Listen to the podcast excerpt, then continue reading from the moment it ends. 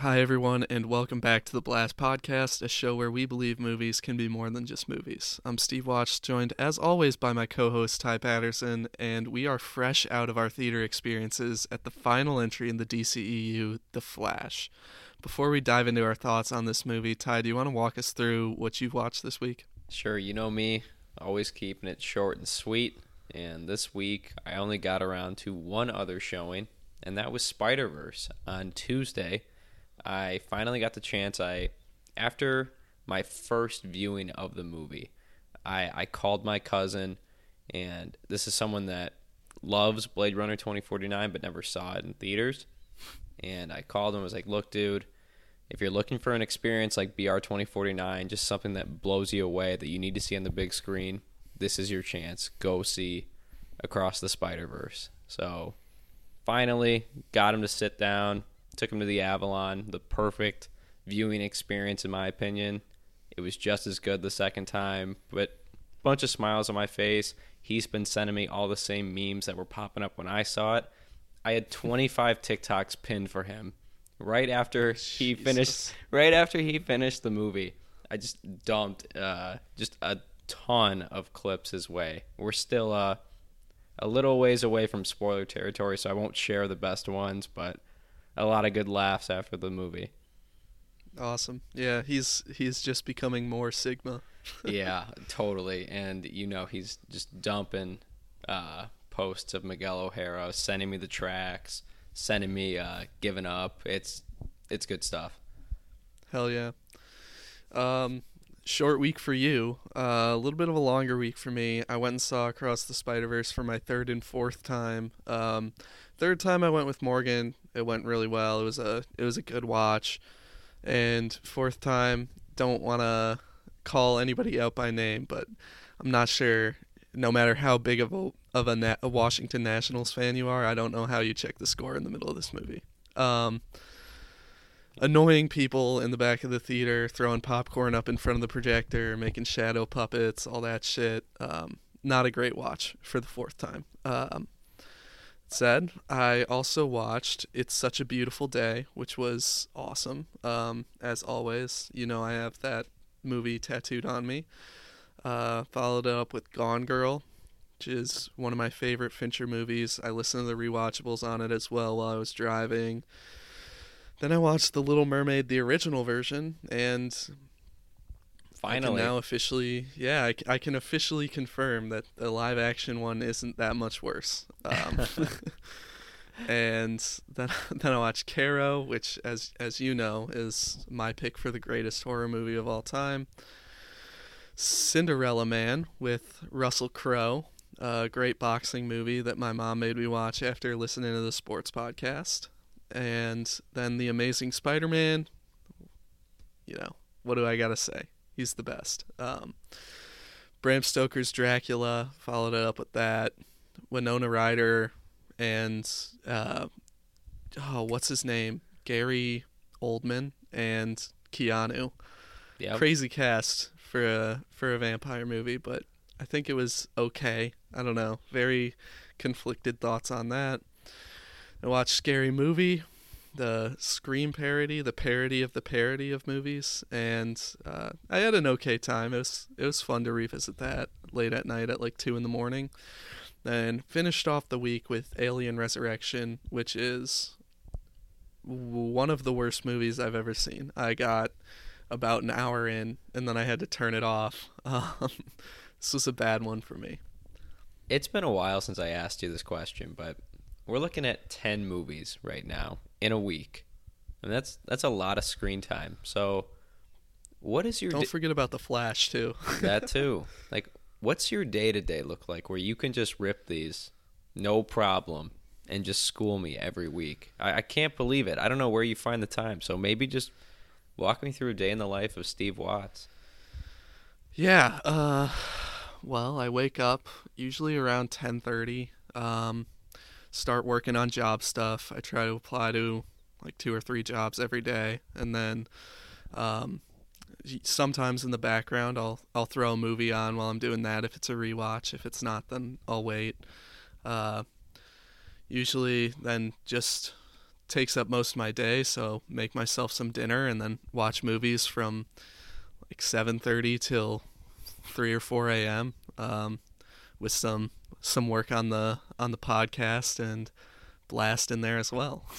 people crack me, or I crack myself up telling people like, you know, I don't get asked this a lot, but when I'm breaking down like why you are like the perfect fit for like blast as it starts to ramp up because you are just as much of a dork as me. I mean, any free time that you have is spent with movies uh, in in mind. Oh yeah. So it's kind of, you know, most people would consider us losers, but I would consider it a superpower for what we're trying to go for. Hell yeah, man! It's a it's a fun life. It's a simple life. It's a sad life. Um, Nonsense. let's move on. uh, what do you think of the Flash, Steve? Uh, I I have a lot of opinions on it. I guess. Um, I I wanted to start this off though by giving kind of a brief history of the DCEU to kind of catch listeners up on where the Flash is coming from the perspective of I don't know if I'm a DC fan, but like a, a DCEU watcher because I've seen uh, just about all of these movies. So we start strong with Man of Steel in 2013, I believe that is. Um, peak Superman, love the interpretation, and it's it's pretty well received. And then Batman versus Superman takes a lot of people off the DC train, kind of kind of makes people doubt Snyder quite a bit after the flop. You get the Ben Affleck "Hello Darkness, My Old Friend" meme, um, all those great great moments. Then you have the Suicide Squad with um, Jared Leto's Joker, and that essentially kills DC for a full year. And thank God for Patty Jenkins, who brings it back with Wonder Woman, despite the incredibly rough third act of that movie. It kind of brings people back into this universe. And then we get Justice League, which is, as we all know, a, a travesty. This is one of the worst movies ever made. Um, then we bounce back with James Wan's Aquaman, which does fairly well. I'm not a big fan of this movie, but um, it seems generally well regarded. I'm surprised by Shazam. Next up, pretty pretty fun.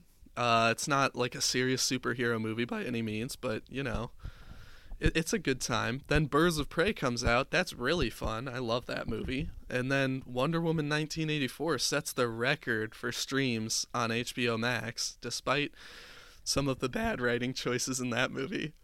And then we finally get what we've all been wishing for, which is the Snyder Cut. And that's kind of the peak of the DCEU, I would argue. Would you agree with that, Ty? A hundred percent. It like brought back. I mean, one, it was just like an unprecedented event, especially during like you want to call it COVID slash lockdown. Finally got like the DC's biggest moment that almost seemed like a fossil, like a like a myth, yeah. and it ended up becoming reality. It was the coolest thing.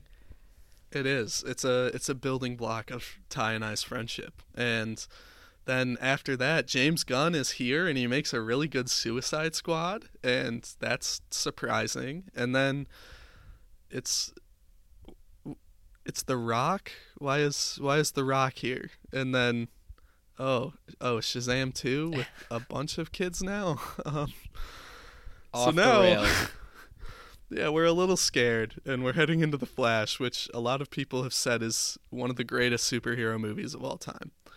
So I want to hear from you, Ty, what your pre movie thoughts on this were, and if you were kind of wanting this to succeed or not because of some of the things that Ezra Miller did during the production of this film. Yeah, so so my pre movie thoughts are a little bit interesting.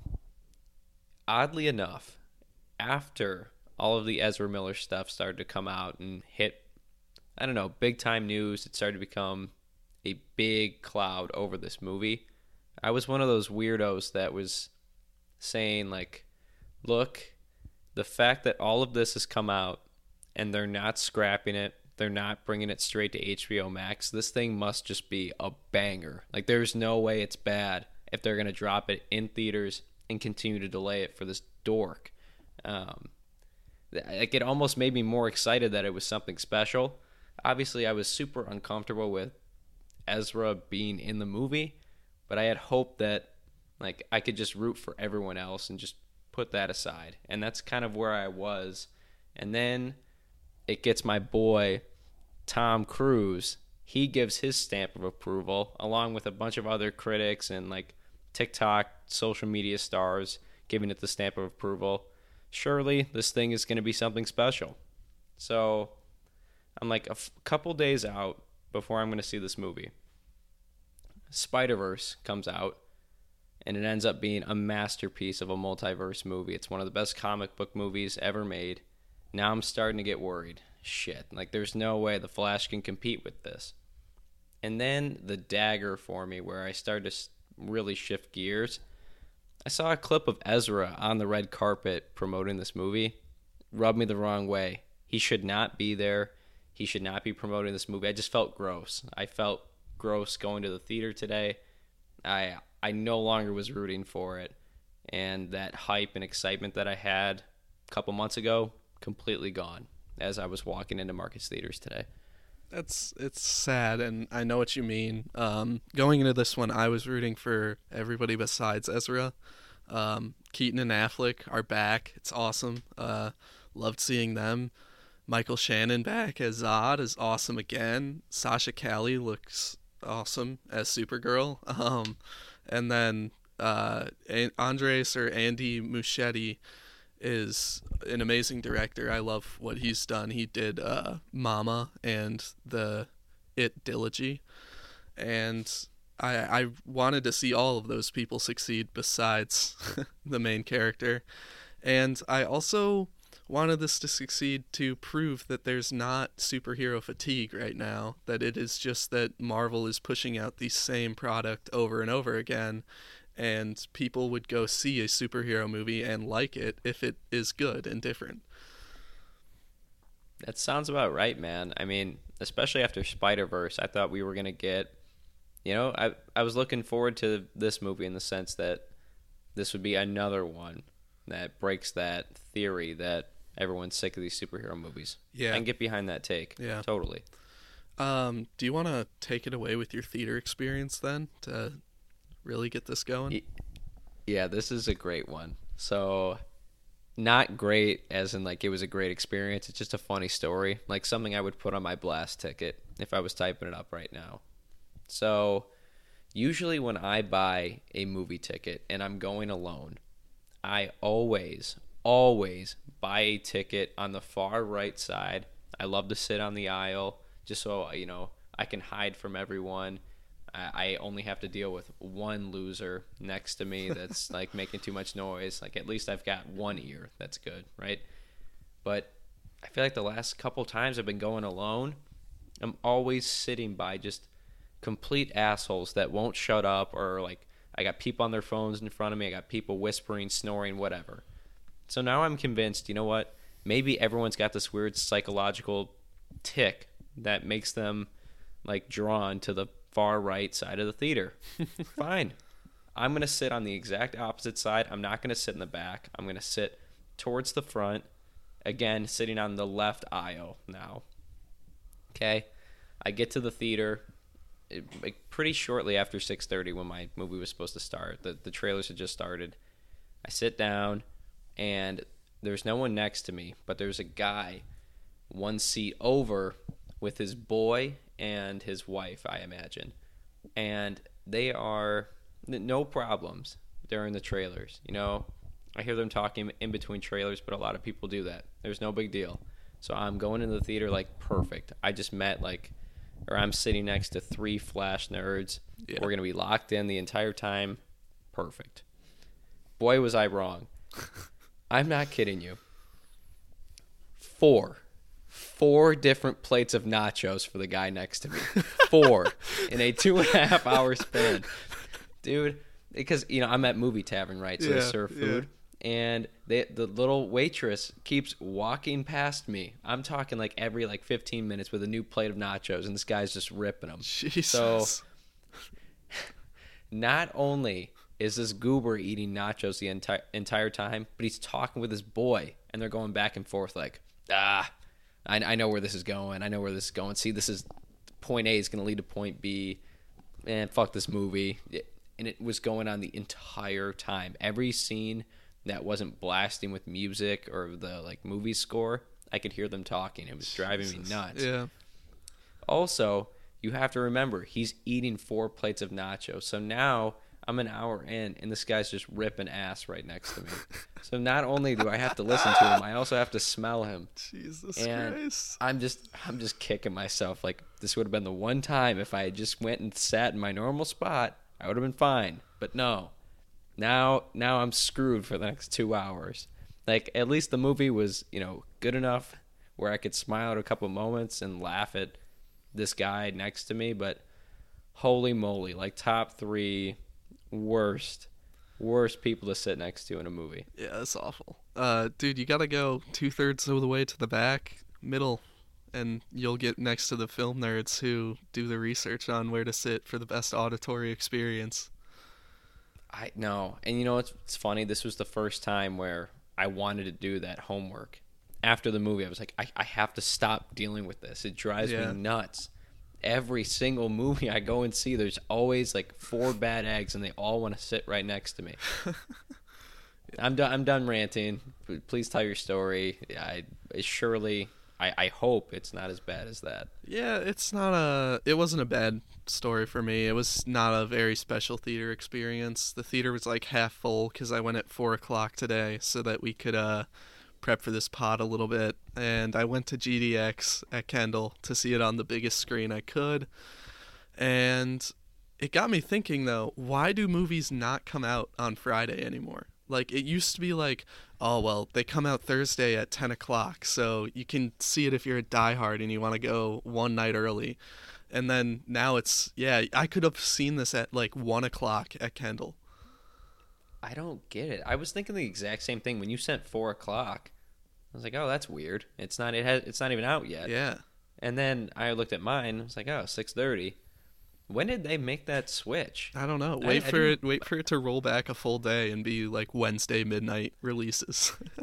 Nah, dude. I'm praying for Tuesday so we can start getting opening night six dollar Tuesdays. That'd be nice. Um, that said, though, this is one that's I think a big what if. I think that we both enjoy this movie a lot more if we see it together. Um, Mm, yeah. okay. I like where. Is this uh, spoiler territory, or do you think you can break this down a little bit? I can break it down. Ty and I were planning on uh, seeing this movie together, and then because of extraneous circumstances, we just couldn't make it happen. But I think that with how much we love Zack Snyder's Justice League and the characters in it, and even Michael Keaton's Batman, I think that there are a lot of moments that maybe you and I turn to each other and say stuff like the guy next to you was, and maybe have a better time at this movie than just going and seeing it alone. It felt sad. I'm totally with you. And that stuff matters, especially in a movie like this that I would consider a considerable amount of fun. Having someone with you to experience that, especially you of all people. I feel like we are on the same page with this cinematic universe. I think we're on the same page with this movie, frankly. You know, I, I'm with that. I think maybe it gets bumped up a couple uh couple points on letterboxd or something if I see it with you. Yeah, what is this um if you're good to dive into a spoiler-free discussion, what does this give you on on Letterboxd? What are what are you rating this? I haven't decided yet. Um, I would probably. I'm in between a three and a three and a half stars. Ooh. Yeah, but if I, you know, if I'm getting real, real fancy here, if I'm giving it a blast letter grade, I'm probably going B minus. Like I had, I had a good time. There's a lot of a lot of stuff to really like. There's a lot of stuff I was cringing at. Yeah. I felt numb during a lot of key moments.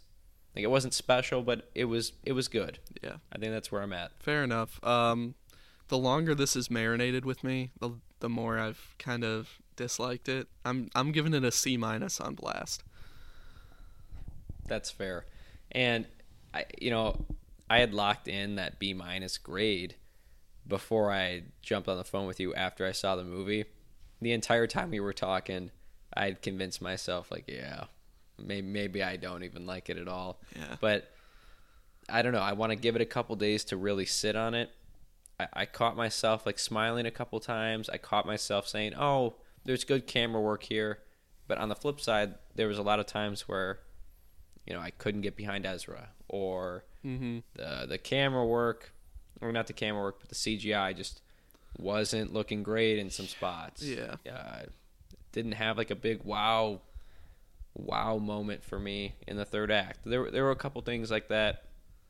Was holding back the experience a little bit. Yeah, I think, and I think that's kind of what's wrong with this movie is that it's just underwhelming, and there's nothing that's like specifically like terrible about it, but it's just there, and you're kind of watching it. Um, like you said, there is a lot of pretty rough CGI throughout. Um, some laughable moments with babies. Oh man, it's really half baked. That that's the best way to put it. Like I've never seen a movie with this crazy of like a pendulum Yeah. of good and bad CGI.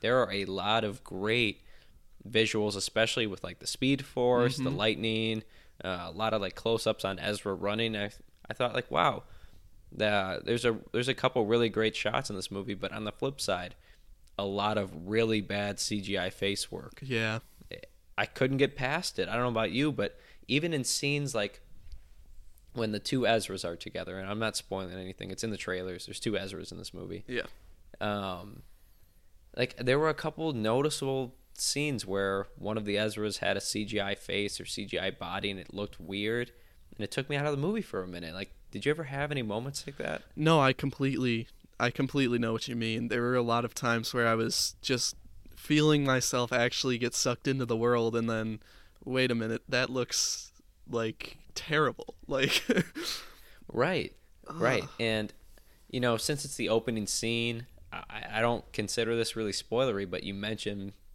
babies. Talk about that's a perfect example of pendulum. Mm-hmm. There are there's a lot of great visuals of Ezra bouncing, you know, in like frozen time, if you will. yeah, running up the wall s- of the building even, which you see in the trailer. Right. Right. It looks gorgeous. And then it's paired with some terrible CGI on on some babies. I I, I don't get it. Like I it- it's a tough call. Like I get you- you're on a budget, you know, you got to spread it where you think is best, but there were a couple questionable choices here. Yeah, and you also mentioned in that kind of quick thought that you couldn't get past Ezra for a lot of the moments in this movie, and I felt kind of the same way. I I, I didn't feel super like disgusted because I saw him as the Flash more so than Ezra Miller, but he was just fucking annoying in this, wasn't he? Interesting. I I don't know. Like I think he did a good job of being annoying. I think that this movie did a, a good job of pairing annoying Flash that we've known to love or not love, however you want to put it, with a more annoying version of himself. Yeah. And I think Ezra did a good job portraying both Barry Allen's. But yeah, I mean this character's kind of always been like the the comedic relief character, always been the annoying one. Yeah. In that it's hard to lead him. Yeah, go ahead. In that opening scene, he mentions that he's the janitor of the Justice League, and that honestly really doesn't go anywhere. Uh, it felt like it was going to be a focal point of this movie, but it kind of just disappears after 20 minutes. But yeah, that said, I mean, that's why he hasn't had a movie made about him in the past. um, this is. And the other thing is that the Flash is probably the least interesting part of this movie to me. I, I wanted a lot more of Michael Keaton's Batman and Supergirl. I, I couldn't agree more. Those were my initial thoughts. So I I met a couple people through my uncles at the at the lake house this weekend and we were crazy gauntlet of movie talk. And we were talking, oh, we're all going to go see The Flash on Thursday, so we'll talk afterwards. Of Yeah. course, they reach out. Uh, I got a text while I was in the in the movie. Res- responded afterwards. My initial thoughts were, I loved Michael Keaton. I thought he was great. I wanted more. Mm-hmm. Sasha Calle is Supergirl. I really liked her. I wish that we got more. I mean, her her story feels really half baked, rushed. I, I didn't get enough to like care enough about her. Yeah. Same with Michael Keaton, and it shouldn't have been like that, you know. I, I completely know what you mean, and I think that that leads me to another thing I felt like this movie was missing, which is just the heart. Like, in the past, I have always felt like DC EU movies have had a little bit more heart than Marvel because they're coming out with one a year instead of 20. But this one felt more Marvel-y than DCE, and I think maybe that's why it's been received so well initially. But for the most part, I, I, I missed the the the emotional beats, the character work that came in the Snyder movies. That especially that uh, is just completely missing here. Right, and that's not to say like they do try. There are a couple attempts at emotional beats. You know, this is a movie about Barry Allen Barry Allen trying to save his mom and keep his dad out of jail, and they play into that a couple times, but something's missing. You you don't feel the tugs on the heartstrings that you normally would. Yeah. Like you mentioned in those Snyder movies. It something did feel off and maybe it was an Ezra thing, but when I was watching I, I'm not sure that that was the issue. I I ah, it's hard to explain it. It's It- hard to I felt like I was wa- isn't it? I felt like I was watching a movie. I didn't feel like I was going through an experience, like uh, a human connection. Something was lacking in that department, maybe. Yeah, I. It's weird because I felt the same way, and you called me when you got out of this movie, and you just said, "Yeah, I don't, I don't really know how I feel about it," and that's exactly what I told my friends. Um, it's it's weird how empty this movie kind of leaves you feeling. It's so bizarre, and it, that's not to say that there aren't good moments. I, I can identify a good a good handful of them, but yeah, they're countered by some very lukewarm, uh, commercialized, Marvel esque scenes and quality that I just it, it took me out of this experience.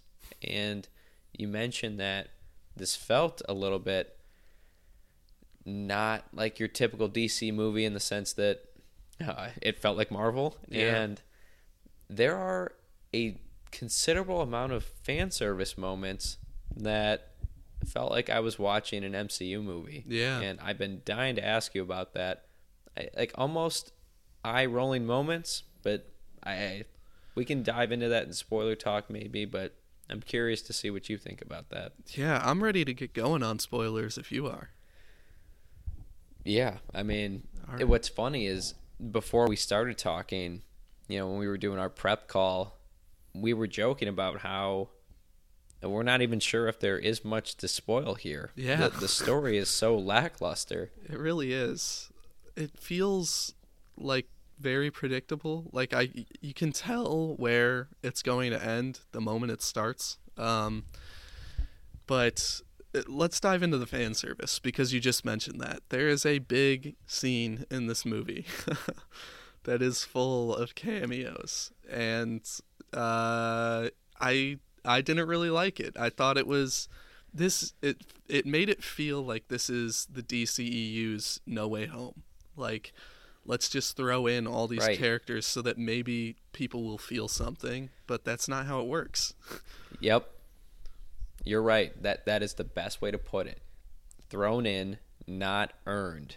None of these cameos felt earned to me. They were all just like, "Wow, there's there's Nick Cage. Wow, there's CGI Chris Reeve." Yeah. There was none of these moments felt like they were really interwoven into the story and we just saw a movie a week and a half ago that did those cameos a lot better Yeah. and interwove it into the story. You know, it now, I don't know if it's distasteful. Maybe maybe that one Chris Reeve cameo, but it just felt lazy to me. Yeah, I lazy is a great way to put it. The Reeve cameo did feel distasteful to me. I didn't know. I, I it just felt weird. Um, maybe use archive footage if I you're remember- gonna do that. Yeah. I mean, I remember us talking about that cameo months ago. It had been like reported. It was like there was a rumor he might pop up. And I asked you, what are your thoughts on this if he shows up? And you said that would be really gross. Yeah. And when he popped up, I smiled for about half a second. And then they cut back to him again. and I felt like one, I was watching Rogue One, but two, I also felt just just gross, Yeah. Uh, cheap, very cheap.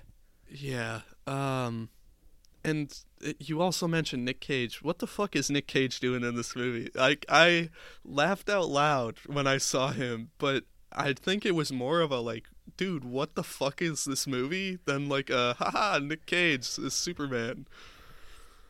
Um, I I would imagine you know the story, right? About Nick Cage's uh, scrap Superman project. I, I do not. Oh my gosh, this is wow. This is never gonna happen again. Well, let me educate you, young man. So, couple moving pieces here. Tim Burton did the Michael Keaton Batmans. They were quite successful for the time. They're still regarded as some of the best Batman movies. I think it was early 90s. They had asked Burton to do a Superman project. He was set to do Superman and he cast Nick Cage as Superman. They did screen testings. There is a picture of him with long hair with the um with like a extremely like plastic looking muscle suit for God. Superman. Scrapped. Like obviously it never happened, but it was Thank in God. the works. Nick Nick Cage was supposed to be Superman, and that's why he's in this movie. Okay. Um, yeah. So I, I got a good laugh. I, I got a good smile out of that one. Like the other cameos, like Adam West was in Vintage it. Superman, right? Yeah, yeah. Vintage Superman. It just I don't know. It's it was underwhelming. it, it- that's that's my problem too. Was you know when this movie was getting hyped up beyond belief by TC, by Spielberg, by all the TikTok people. This was like a big scene that kept popping up on TikTok where you know like oh the last 10 minutes of this movie are crazy. There's a there's a 2 minute sequence that's just wow, unbelievable.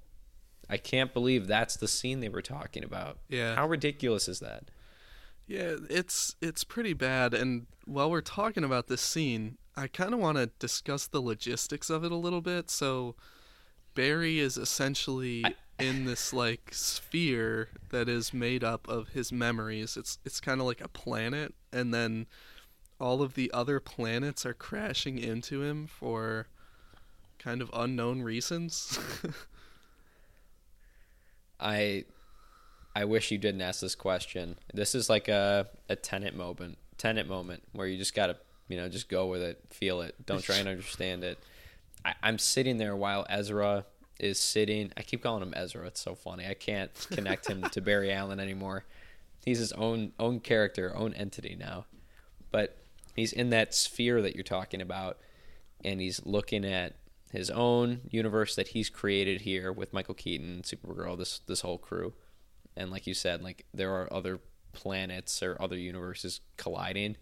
While this is all happening, during the movie, I'm thinking, what is happening here? I can't I can't understand how this happened, how they're all crashing together. Like, I guess I could guess, you know, like zombie Flash looking character caused this somehow in an attempt to save his mom. But yeah. holy moly! I mean, what a mess! Yeah, what I a know. mess! I I also was underwhelmed because they were missing some obvious cameos. Why is Christian Bale not there? Why is Barry Allen Right. from the TV show Flash, who is which is like obviously that show has gone very downhill, but there are a lot of huge super fans for the Flash TV show. How does he not make an appearance in this movie? Oh yeah, um, yeah. I think he was supposed to when they cut it, which I, I, I think is bizarre. The only cameo I did like, and it was in like the first five minutes of the movie during that bank chase. Uh, Gal Gadot's Wonder Woman saves Batfleck. I I caught myself smiling. Her theme pops up. Was it cheap? Was it like probably a shoe in? Maybe, but it really uh it made my day to see her one last time potentially. Yeah. Um, and then there's the weird lasso of truth scene that comes with her, with Barry Allen saying that he's a virgin. Yeah, they ruined it. They ruined it. They yeah. did. Yep. Yep. I loved I Yeah, loved I'm so Batman under the up. lasso of truth too. I thought Batman was pretty funny with his whole like I've built this godlike persona around me to um yeah, I mean, It's- they, why? uh, that's that, that's like, when I it's a reference to Justice League. it is. No, but like there's that lasso of truth scene with uh, Momoa. Oh, You know what I'm talking about? Yeah, yeah, Yeah. Um, Either way, That said, though, yeah, it is okay. Um, yeah, though this feels all those cameos just didn't do anything, and they're there. How much money do you think was spent on those cameos for them to do nothing? Too much. I think we could have reallocated that money towards CGI faces, but that's just me. That's my opinion. But what are you gonna do, right? I suppose. I, th- you know, it's funny. Like we're talking cameos. We're we're talking Michael Keaton. We're talking Supergirl. It's crazy to me that there's just not a whole lot going on here with the Flash character. yeah, there really wasn't. I feel like, well, he didn't change at all. what is his story? Yeah, what's his story arc? It's Like what? what the same arc that Bo goes through and Bo's afraid. Um there is a big twist in this movie, or supposed to be a twist, I think, right? With that you mentioned with um future Flash who is just like covered in like Kryptonian swords and uh weapons and he's just looks like a monster and oh my god, wait, it's it's Barry after going back to relive. Yeah. So what Steve's talking about, obviously, if you're listening, you've probably seen the movie already. But like within 15 minutes, Barry's traveling through the multiverse, kind of, but he gets pushed off course by this like zombie-looking Flash character Yeah. right away. Right away, you're like, okay, that's uh that's other Ezra, 100%. That's where they're going. Yeah. This is going to be this movie's Reverse Flash. Um, yeah, I mean, talk about oh well, didn't see that coming. I mentioned that the guy next to me just wouldn't stop talking. Yeah. Of course, when that happened, he's like, his boy like bumped him on the shoulder, like, bro, that's that's other Ezra. Count on it. Count on it. Just Absolutely. wait. I mean, it's so obvious though, and that's an Yeah. issue. Uh, I, I don't know. Lazy know. writing. Yeah, very, very lazy. Do you have any other spoiler thoughts that you want to talk about before we talk about the ending? Uh, yeah, I have a couple uh, smaller notes. My favorite cameo, not really cameo, but like reference or nostalgic moment, was the uh, the Back to the Future running joke. So when Ezra messes up the timeline, you think of all these big crazy things. Oh, Zod's here to find Superman. He's going to destroy the world. Yada yada yada. Yeah, No, the biggest catastrophe was Eric Stoltz got the job, and Michael J. Fox never became Marty McFly. I thought that was awesome. Marty McFly was a great, uh, a great Yeah. gag. That was good. That was good. I like that scene. Yes, Um, so did it's I. funny. I. I see in your I'm- notes too that you wrote down "Holy moly, Michael Shannon Malin." I was just gonna get to that. He is so bad in this movie, right? yeah, I mean, he's, he's pretty terrible. terrible. And he's listed like second in the cast list, right? Yeah, I mean it's one probably they paid him the big bucks to show up. He did he clearly did not want to be in this movie. One, he got Zack Snyder's approval, like he wasn't going to do it without Zack's green light. And then two, in an interview recently, he said like, "Yeah, this movie doesn't really do it for me. I felt like I was an action figure. I was just told to like do some weird lines of dialogue, punch people. It wasn't very special. It didn't feel like the character study that I was given in Man of Steel. Yeah. Another Zack Snyder plug right there. It's a mm-hmm. good movie. You, you fans, you blew it. You you blew it. we, we had some. I, I, man, all right. I'm not going down that tangent, but I thought Michael Shannon was terrible in this movie. I, I don't blame him for not trying, not caring. Um, Yeah, I mean it was what else? it was dumb. Um, Yeah. Also, we talked a little bit in the in the spoiler free thoughts. I wanted a lot more of Supergirl and Batman. We can actually dive into that a little bit. So Supergirl is rescued from essentially like a Soviet prison thing in like Siberian Russia, right? Yeah, they're they're in Serbia. okay.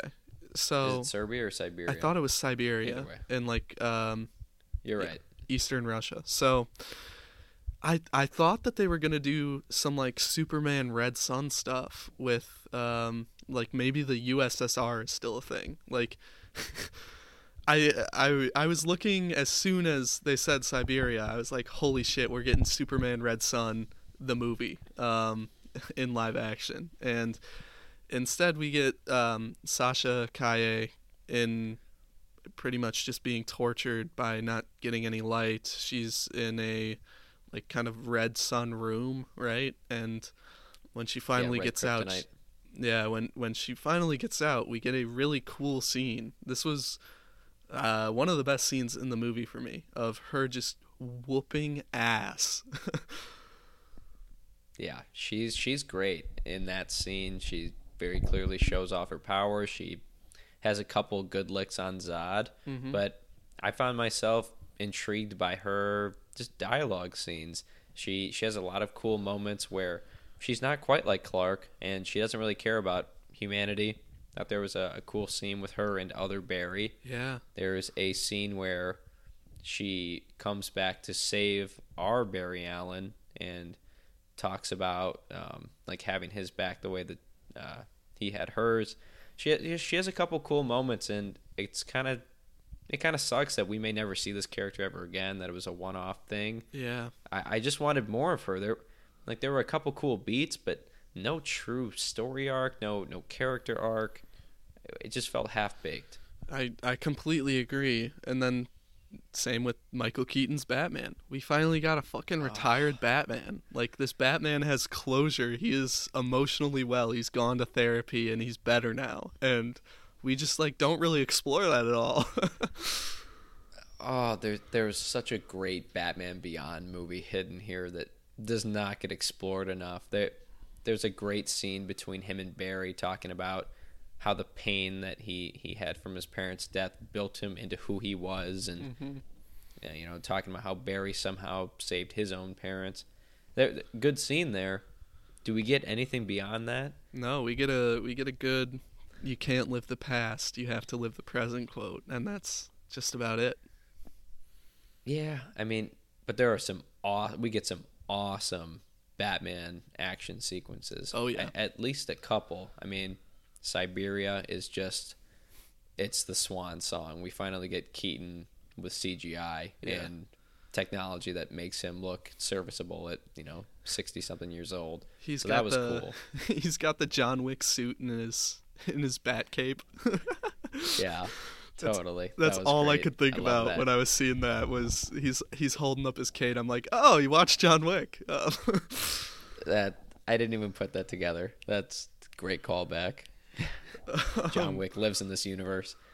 so Um, and then one more, one more shout out okay, because I was going to talk about this in my favorite scenes, but just the, like the little brief battle he has with the head honcho from the Krypto- Kryptonians, where Mhm. he's like climbing on his back and like putting bombs on his head. yeah. That was really cool. um, Sorry, go ahead. No, then then he dies. Twice. Yeah, which is it's funny. We we talked about how predictable this movie was. There were no big like wow factors. The only time I was in shock or had like a moment like oh no was when Bruce kamikazed into the Kryptonian shield. Yeah, I was like oh no, it, it ends like this.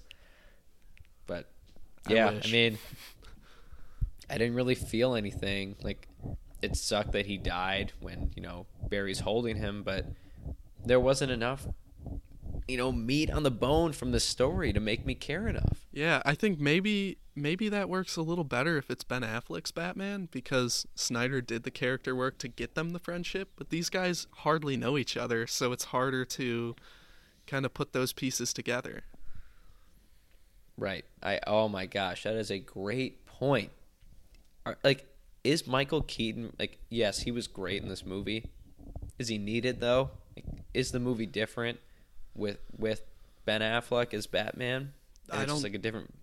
I think the movie is the same if Batman is dead when Ezra gets to that that world and he just uses his back computer anyway, you know? It's yeah, that's a great take. That wasted potential. I think you would compared it to No Way Home. Mm-hmm. That's exactly how I feel. Just this movie could have been so much more. It was hyped up to be so much more, but just it didn't stick the landing for me. It didn't, And- yeah. Speaking of landings, what uh what an ending. And you're not on social media. I keep forgetting this, but a couple months ago, it was leaked that the end of the movie you were going to see the new Batman or like an older Batman come back and there was pictures of Bale of Shit. it was Bale, Kilmer, and Clooney. And everyone's well, no, it's definitely not Kilmer. Um, they can't do that. Quick, that won't work. And then uh, no one thought it was going to be Clooney because, I mean, like, why would they bring back Batman and Robin? And then a lot of people speculated that it was going to be Christian Bale. I, I didn't see that coming because Bale said he wouldn't do it without Chris Nolan. So I'm thinking, oh shit, did, did they really bring back Clooney? Is he gonna get his his time in the sun to prove that he he can be a good Batman? And lo and behold, he actually popped up in the fucking movie. Barry, I- you're in the worst universe now. Uh, Flash nipples. hey, freeze! I'm Batman. Uh, uh, yeah, the the ending though altogether, besides the Batman part, didn't stick for me either. Um, this is, I think, the worst part of the movie for me. Uh, Barry is, is Barry not smart enough to realize that putting the can in the shopping cart changes history that much. So why would moving all of the tomato cans up a shelf not uh, not change the timeline at all? Like, what was he expecting there? I, I It's- thought that he would grow from this experience. I gotta tell you, and I could be completely wrong, completely off the scent. Maybe it truly is bad writing, but from my perspective, it was probably that was supposed to be the arc that he just lets it go. He lets his mom die, lets his dad, you know, you know, rot away in prison because that's what the universe needs or whatever. But in this, you know, Ezra Miller's a, a fucking psycho and they can't have him in the main universe. And I think that he doesn't have a story arc so that they have an excuse as to him being hidden in some alternate universe. That that that feels like the, the only logical explanation. But I could be wrong. It just it was so out of left field. It was such there was such a lack of character arc that I, I assumed it was just because they needed to get rid of Ezra. I yeah, I guess so. It just felt so wrong to me, I guess. Um and it, we have favorite scenes on here. My favorite scene was Barry saying goodbye to his mom. I thought that was amazing. Um I thought that was actually well really done. well written. Um it, it, it was it was great for me. It almost made me tear up, but I mean, it, the Ezra just kind of killed that for me. But Yeah. then why i i you throw away that moment? I think by even if it is for the reasons you said, you throw away that moment by making him say, "Oh well, I can't save my mom, but let me save my dad." You know, it's so dumb. Yeah. It's it's lazy. It's really bad writing. I, I completely agree with you. Regardless of the reason, it's not a good reason. I mean, the movie feels incomplete in that sense. yeah. I and for that reason, like this moment didn't hit that hard for me because of this this ending and a lot of the slower scenes didn't really mean much to me because the rest of the movie didn't mean that much to me. It's like when I'm looking at my favorite scenes, it's all nonsense. Like and that never happens. It's Yeah. always a dialogue scene for my favorite. In this movie, not the case. We mentioned it before, but the Siberia mission altogether was my favorite scene, I think. Just top to bottom, you get a lot. This is like the most Keaton that we see in one like go. As Batman, get to see him do his thing. Yeah. Um, what this Batman could have been. Super kick ass. He's using gadgets. He's beating the shit out of people. He's got the John Wick cape, the whole shebang. Then we get that um, awesome Sasha Calle just beat down uh, Siberian soldiers. Super cool. Um, but I did have one honorable mention, and we haven't mentioned it yet. This entire podcast, we've been talking about Ezra Miller being crazy, kind of just staining this movie. My favorite joke of the entire movie was not an actual joke. It was a joke, but I was laughing for the wrong reasons. And I was laughing out loud. It was super uncomfortable. but it's after the opening scene, he saves the, the nurse, and she's screaming hysterically at him. And Barry Allen, played by Ezra Miller, is saying, You know, this is an obviously traumatic moment. Please go seek medical attention. The the Justice League, uh, me in particular, we're not very good with with that part of the the situation. So so please go seek medical help. They're just super super fitting, right? Yeah. Uh, just nut job. I just I, I feel like Andy Muschietti's watching that scene and like in the editing room, just shaking his head like fuck me. I got screwed out of what could have been a great movie. Yeah, he really did. I'm sure he'll bounce back though. Um, Oh because yeah. the camera work He, is uh, is great. Agreed. Agreed. It's just I all of my issues are with the visual effects, not the camera work. Glad you mentioned that. Yeah. I think there's a lot of really cool like close-ups, good action, you know, sequences, choreography, all that shebang. I am again, like like you said, I'm not worried for Muschietti. I think he's going to do a really good job with uh, the new Batman movie. Did you see he got slated to direct that? I I did not. Yeah, he got Brave and the Bold. So I, I think I think he's gonna pull it off. I don't know who Batman's gonna be. I don't think it's gonna be Clooney. I really don't. Uh yeah, I'm I'm trying to think. Maybe, just maybe, it's gonna be Simon Pegg. What? I don't know. I was It's trying gonna think of the most out there actor. okay, this is a more serious take. How cool would it be if Nick Hoult got a shot? yeah, maybe. I don't know. No? I just Oh, don't. I just I can't get past the menu, dude. I can't see him be a good guy. Oh, that's fair. That's fair. I don't know. I uh, I'm trying to rip another one for you. I feel like the chalk pick right now is Jensen Ackles, Mm. but he's already the animated Batman, so I seriously doubt it. I kind of want to see. You know, we were talking about this in the Little Mermaid conversation, but let's get a get let's get a no name in there. You know, Yeah. let's, let's let's get a no name Batman, no name Superman. Let's let's build these actors up with good stories. You know, I could get behind that.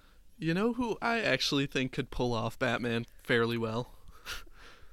Are you fucking with me again? No, I'm not. Is it Simon Pegg? no. Michael B. Jordan, I think, could actually be like a killer Bruce Wayne. He's like the total archetype for it, like Right. Playboy millionaire. He could play, could pull it off. The only kicker is that works for Superman, and I'm still pulling for uh, a Val-Zod Superman. hmm But doesn't Batman kind of have to be like a white privileged asshole? Actually, yeah, you're you're totally right. Yeah, like it it doesn't work. It My doesn't work the same. No, yeah, you're good. I, I really do think um, you're onto something. He he he could be an awesome Bruce Wayne. I, I just don't think it works for what Bruce Wayne is supposed to be. Yeah, that's a that's a fair argument. Um, he, he's he's he's clearly not waspy enough. that's awful. Uh, Yeah. Well, so you sent me a couple of questions to answer before we saw this movie, and this one I really liked because you had a before and after. And before the movie, you asked what outweighs what: your sadness that the DCEU is over after this, or your excitement for the new DCU headed by James Gunn. Uh, do you want to talk me through your before and after takes? Yep, I'm gonna read this right right off the script of what I had written prior to seeing this movie. I said, "I'm not necessarily excited for the new stuff, but I know it's time to move on. we are past the point of return. I, I just felt like, yes, I love the Snyder trilogy. I have no shame in saying that. I really love Man of Steel. I really love BVS, the extended cut. And Snyder Cut was just a super special moment for me. So all three of those great. I had a great time with Aquaman, a great time with Shazam. You know, I just I don't know, Suicide Squad, Birds of Prey. I I enjoyed a lot of elements of this universe, but between the fandom kind of burning this thing to the ground, how they just screwed over Ray Fisher, Ben Affleck having a terrible experience, same with Gal Gadot. It just it just it was past the point of return. It, it was time to reset. And that that's kind of where I was before the movie. Yeah. Um before the movie for me, I kind of just said it's time for this it's time for this to be over. It's been a special time and I think that it's been really fun, but they need a they need a fresh start cuz so much has gone bad with Right. this original one. Um and I think that this era is going to be remembered for the fans actually sticking up for creative control for once and winning. Like it, it, there is a group of fans who went to battle with the studio and they won, and I think that that's going to be that's going to be taught in the film history books. without question. It's one of the coolest things that I think it's the coolest thing we've seen in our lifetimes as far as movie going. But that's my opinion. I think that like we really got to peek behind the curtain of what a studio does to movies. Like I, I see them through a different lens. This is going down a crazy rabbit hole, but Snyder Cut truly showed fans how much a movie can be fucked with, and it's not always a director's fault. Thought that Yeah. was cool. Yeah, But with that said, you know, for everything that I just said, you know, I'm gonna miss the DCEU, but it's time to move on. I go and see the Flash, what's supposed to wrap up this extended universe, and the second I walked out of the theater, my thoughts regarding this question were, they made it super easy to let go. I Yep. watched this; it was fun, but it wasn't special. It didn't make me go, "Oh man, they had something here." It it just solidified all of my thoughts Yeah. before. uh, for me, I just wrote. I went straight to the stock after the movie ended. I wrote, "Thank God this nightmare is finally over." So that's a good way to put it. It's time. Also, Where does this rank for you? Like in in the DCU, where does the Flash fall? Um, this falls. I think it's right. Where does it fall for you first? All right. I don't have my this is one list that I don't have mapped out on my phone, so I'm trying to do this off the rip. Yeah. I think just just to make it quick, I'd probably go my top three in some order is the Snyder trilogy. I'd probably go Man of Steel, Snyder Cut, BVS. Then I'm going the Suicide Squad, the James Gunn one. Then I've got Oh man. Um yeah, I'm gonna do it. I've got Aquaman, Wonder Woman, and then the Flash. Okay. Okay. I've got Snyder Cut, BVS, Man of Steel, top three. Those can be switched around at any point. Um, and then I think I probably have the Suicide Squad after that too. And then Wonder Woman, then Birds of Prey, then Shazam, and then Flash, and then Aquaman, I think for me. Okay. The only reason I'm taking Aquaman over the Flash, I think they're very same, like similar archetype wise, just like fun, a lot of cool visual effects, like lackluster character arcs and stuff, and controversial character in Amber Heard being in that movie. But what does it for me is that I felt like the CGI was at least consistent throughout Aquaman. Did Yeah. not feel that way in the Flash. This felt like an unfinished product. That's so fair. that's why I lean Aquaman. That's fair. Uh, it it it might bump up maybe after the sequel comes out. Um, also, I did want to point out before we close out this pod, you mentioned Ray Fisher once. Uh, I loved that every Justice League member got screen time besides him. That was that was a great move by the studios. Awesome, guys. So, Jesus Christ. So gross, man. I get they probably couldn't get what him, could have. but dude, Yeah. it's so shitty. Like it just left a bad taste in my mouth for everybody to get screen time besides him. I would love to sit down with that guy for like an hour and a half. One, just thank him for my favorite like superhero character ever in his story in Snyder Cut. Just really moving. Just honestly, just all timer for me. It like makes me emotional thinking about. It. I mean, we talk about his character arc all the time. I'm not broken. I'm not alone. But also, I just like I want to hear what really went down with him, man. Like the bullshit he had to deal with for five something years and what he's dealing with now. He's probably getting blacklisted by the Yeah. rest of Hollywood. Yeah, Like I just I want to peek behind the curtain. He got screwed, dude. he did. Um, that said, any any other thoughts before we wrap this up? I really hope I never see Ezra Miller on the big screen ever again. Same here. Um, thank you everyone for listening to this episode. It's disappointing that this movie didn't live up to either of our expectations, but it's been fun to talk about it nonetheless. Um, we'll catch you next time on the Blast Podcast.